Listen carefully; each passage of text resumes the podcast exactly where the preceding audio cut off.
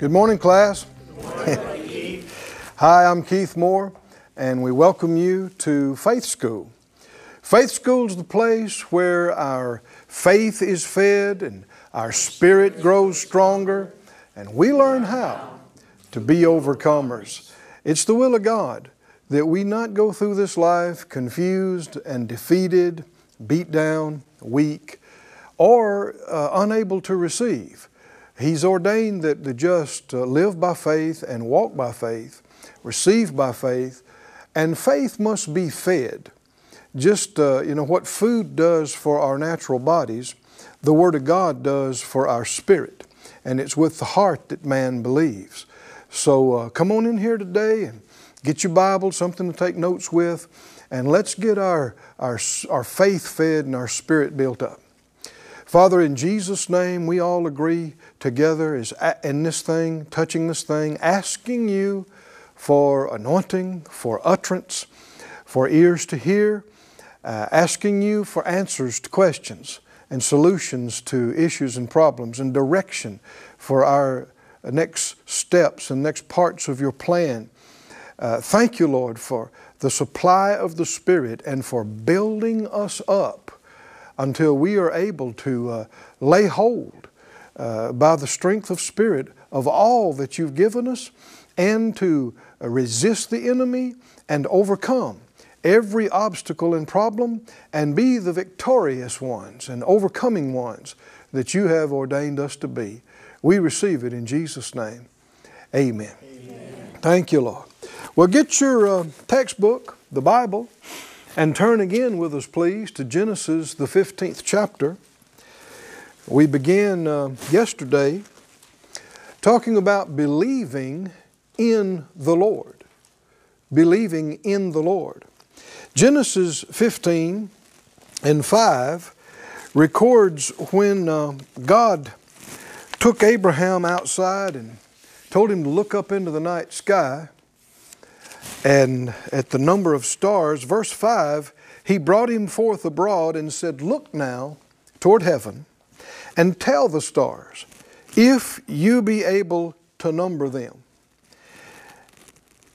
So he said, "Look how many there are, and tell me, can you count them?" Can you count them? Then he says, "So shall your seed be." Your offspring will be as many as these uncountable stars. Well, this is an amazing thing to hear, especially when he and Sarah have been able to have a child. And it looks, how could that possibly be? But he's faced with a choice.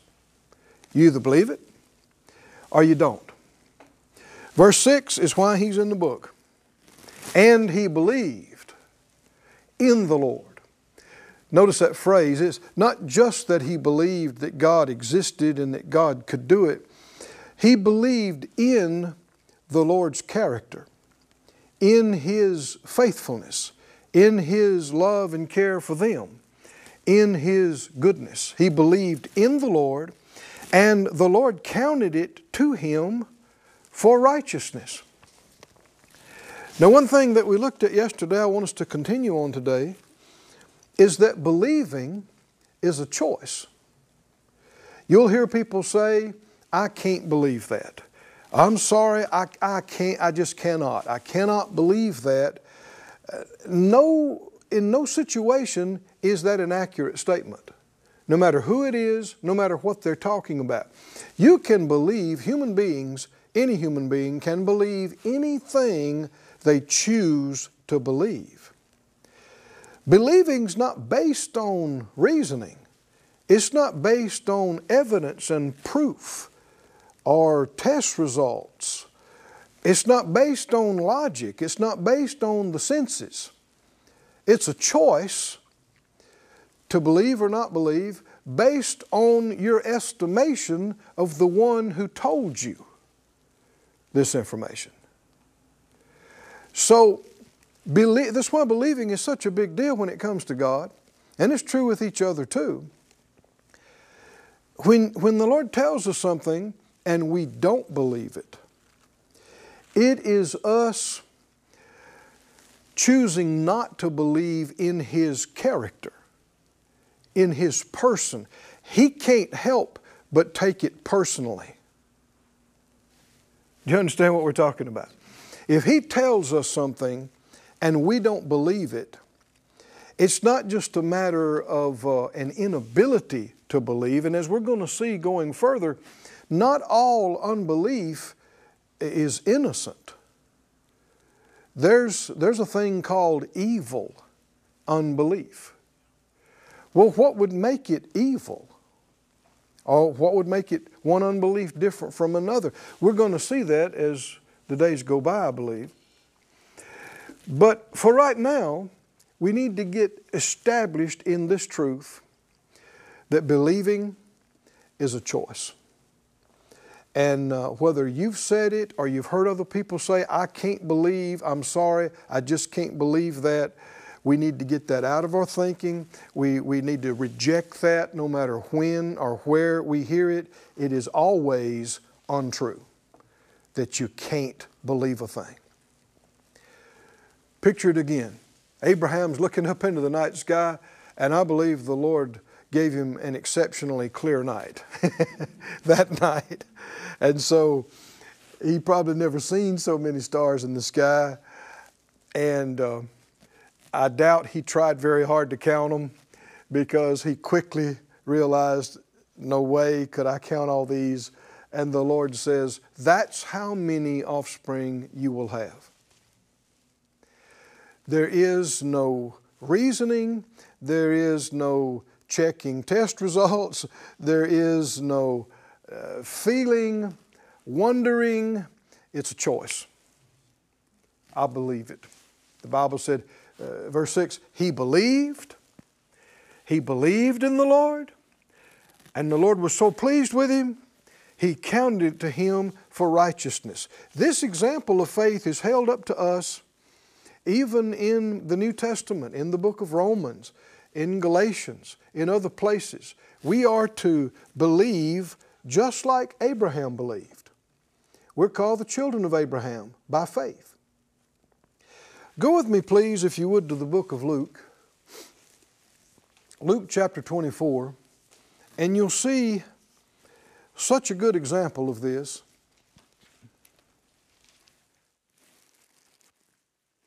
In Luke 24, this has to do with when the Master was crucified and then raised from the dead.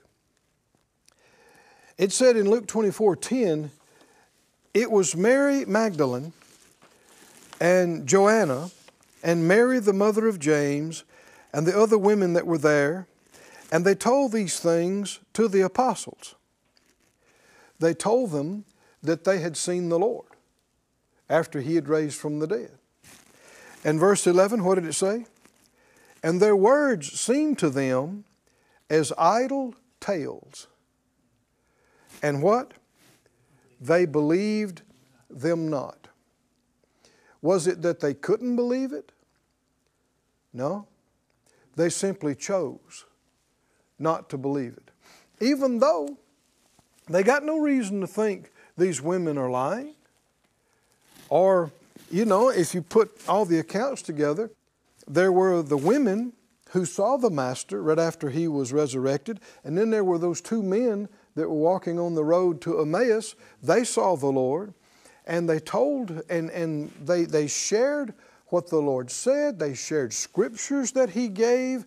They had numerous reasons to believe, not the least of which the Lord had repeatedly told them before He went that He would raise on the third day. They had scripture for it. Jesus had told them. But even good people can make the wrong choice. When they heard it, it seemed to them as idle tales, and they believed them not. Then arose Peter and ran to the sepulchre, and stooping down, he beheld the linen clothes laid by themselves, and departed, wondering in himself at that which was come to pass. Now, at this point, did Peter believe? Wondering is not believing. Can you see this? Well, I wonder. I wonder if that's so. I wonder what happened here. I wonder how those linen clothes got laid over there. Wonder how this wound up like this. Well, the Lord, when He was raised from the dead, He took those cloths and things that were on Him and He folded them up and He put them over there. And there's no body, and these garments have been arranged. And so Peter's response is what? Wondering. I wonder what happened here. I wonder how these clothes, I wonder. Verse 24, if you get down to the end of this, they said, certain of them, verse 24, which were with us went to the sepulchre and found it even so as the women had said. So they got more and more evidence that the women were telling the truth. They saw Him not. And then the Master said to them, O fools, and slow of heart to believe all the prophets had spoken. So it displeased the Lord that they were so slow to believe. He wants us to be, where He's concerned, quick to believe. Quick to believe. You know, these are some of the qualities and characteristics that make for a successful life. We need to be quick to believe. We need to be quick to repent. We need to be quick to forgive. We need to be quick to obey. Can you see this? Being slow to believe is not a good quality. Why would you say that? Some people think it is because they've trained their minds to the expense of their spirit. Many people in today's society, because knowledge is exalted, many think it is a sign of, I don't know, a quality person, obviously intelligence, that you just analyze everything, you know, on and on and on. You keep searching and thinking and looking and asking questions. That's not a good quality. It angered the Lord that they didn't believe Him now. When they heard Him and it lined up with what He had already told them, here's people that's got no reason to lie to them. And when they heard that, you know the Spirit of God in them bore witness with what the women were telling them and the two men were telling them. So once they've heard and seen this, they should have been ready and quick to believe what He already told them was going to happen. But they weren't. And so he reproved these, and then also a different passage, the disciples themselves. All of them, He reproved them. He corrected them. He was not pleased with them because they were so slow to believe. Why don't you say it by faith? When it comes to the Lord, I'm not slow to believe.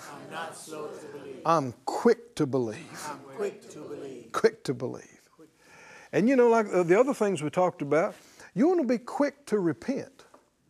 When you see that you're wrong, don't think about it another 12 days. Right? When you see you're wrong, admit it, acknowledge it, and be quick to forgive. Right? If somebody's done you wrong, you got no right to hold a grudge against them. If God had forgiven you for everything that you've done, what right would you have not to forgive them?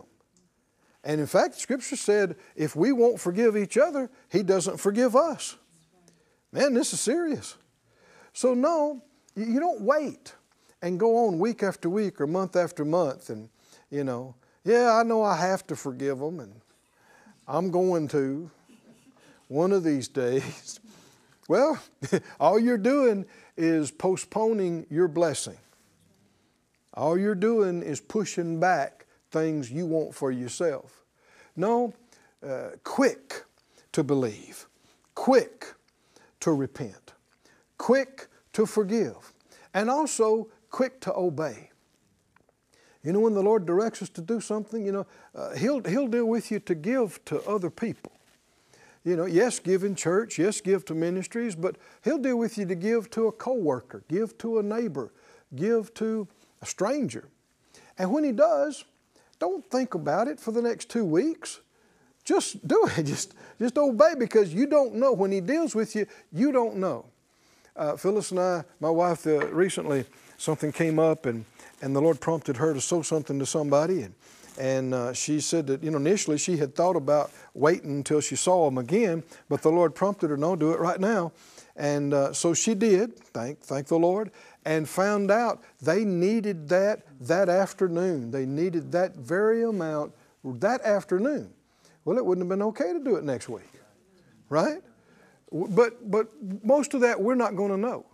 And a lot of it you won't even find out in this lifetime, but suffice it to say, it's important that we are quick to obey.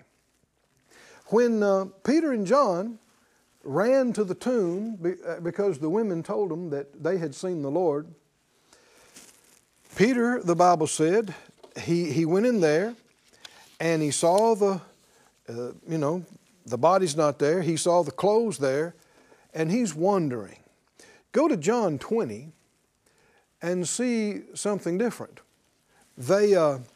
John's account of this same happening, that Peter and John ran to the tomb when the women told them that they had seen that his body wasn't there. They ran, and John lets you know that he outran Peter and got there first. And verse 6 then says that Simon Peter, following him, and went into the sepulchre, and seeth the linen clothes lie, and the napkin that was about his head, not lying with the linen clothes, but wrapped together in a place by itself. And we know from Luke's account that the result of that is that Simon is wondering at what had happened. But verse 8, then went in also that other disciple, John, which came first to the sepulchre, and he saw the same thing that Peter saw, and what happened? And he believed. And he believed. He saw the same thing Peter saw. He saw there's no body in the tomb.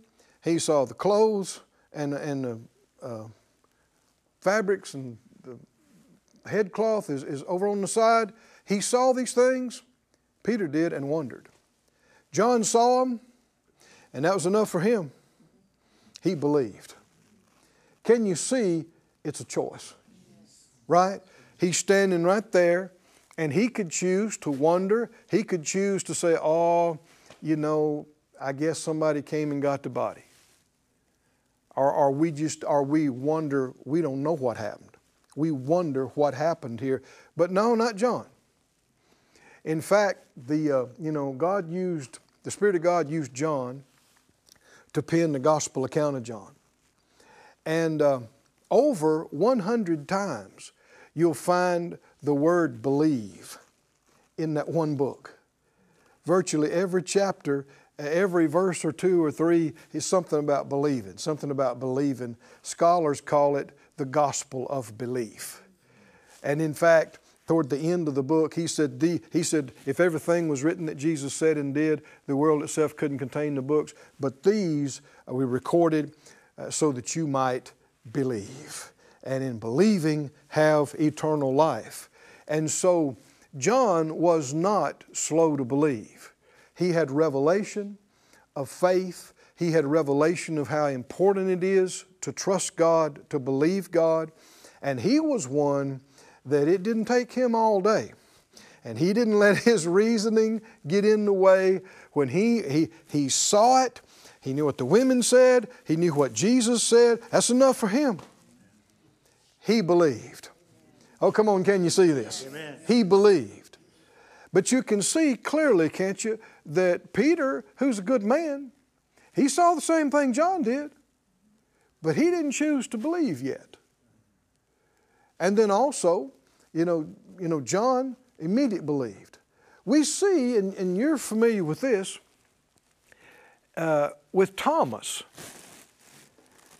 very, very similar thing as what happened with Peter, but even stronger. If you look in the book of John, the 20th chapter, John 20, I tell you what, before we do that, I think you need a little bit more of something else. Go to 1 Timothy, the 1st chapter. We prayed and asked the Lord to lead us in class, don't we? Sometimes you need to get a little something else before you get that next part. It just gets in you better. You'll see in the New Testament described two types of unbelief. Two types. In 1 Timothy, the 1st chapter and the 13th verse, 1 Timothy 1:13, Paul said, the Spirit of God prompted him, he said he was a blasphemer before and a persecutor and injurious.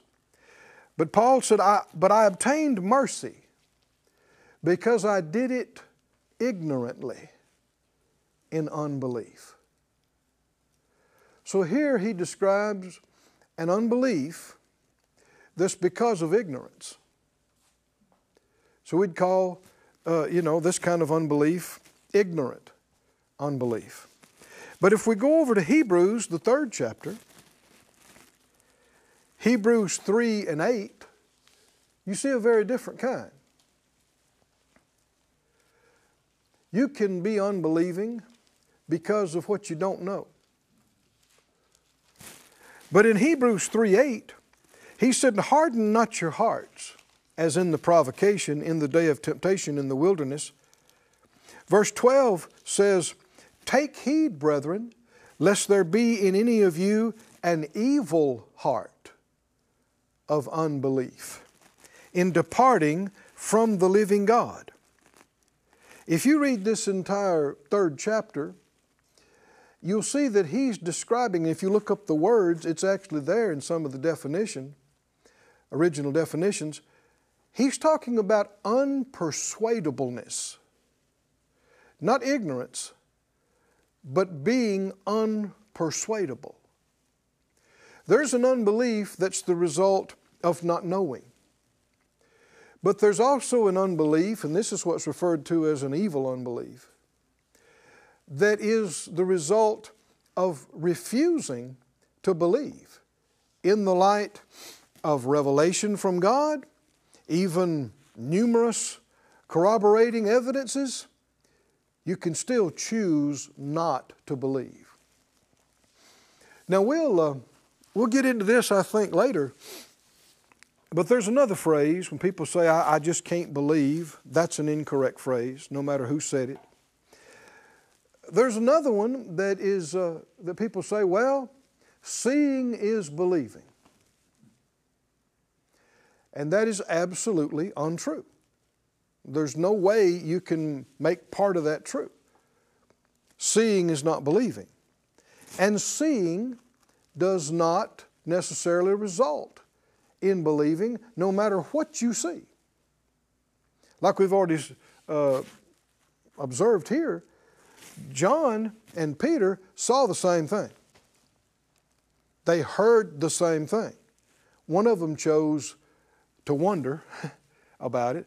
John chose to believe right there on the spot.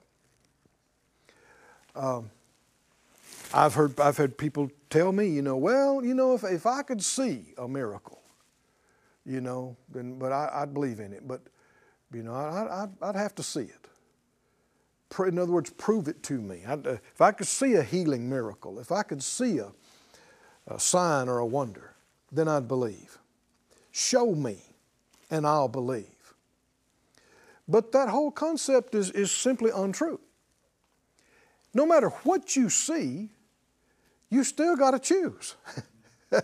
You're still going to make a choice as to whether you believe it or whether you don't. And if it's based on the choice, then you could have chose to believe it before you saw. Right? I know my my grandmother and her mother, which is my great-grandmother, were healed in some meetings of an evangelist, healing evangelist, that God used tremendously back many decades ago. And I mean, spectacularly. My grandmother had a cancerous growth on her hand, and this is back many, many years ago, and they didn't have access to medical treatment, and it was pretty much a death sentence. My great-grandmother had some other issues. I don't remember exactly what they were, but she was not fully functional and really hindered by it. And they both were in the meeting. My grandmother came up in the healing line. My great-grandmother was back in the crowd, and she'd tell me as a boy what happened, because this happened before I was old enough to know, but she said that she had gotten in a habit of holding that hand behind her because it was ugly and it was, you know, cancerous, and she was hiding it, and said, he said, that hand behind you has got this, and it was healed. He said, not only that, but your mother's back in the crowd, word of knowledge, and said, if she'll stand up right now, the Lord will heal her. And they were. And my dad was a young guy, and he said he was standing in the healing line beside a woman that had a big goiter on her neck, and said when the man of God came to her and spoke to it, he said it just went away like you'd popped a pin in a balloon. He said, astounding. He was standing there looking at it. But he said when he left the building, he heard people outside saying, oh, they framed that up. I don't know how they made that look like that, but that was some kind of special effects, you know, that was a... Well, see, they saw a miracle a few feet from them, and they decided they don't believe. No, faith is a choice. Somebody say, I choose to believe. I choose to believe. Well, that's it for today. Faith School, but it happened quickly, doesn't it? Say it out loud. I walk by faith. I live by faith. I overcome the world by faith. I'm strong in faith. Giving glory to God.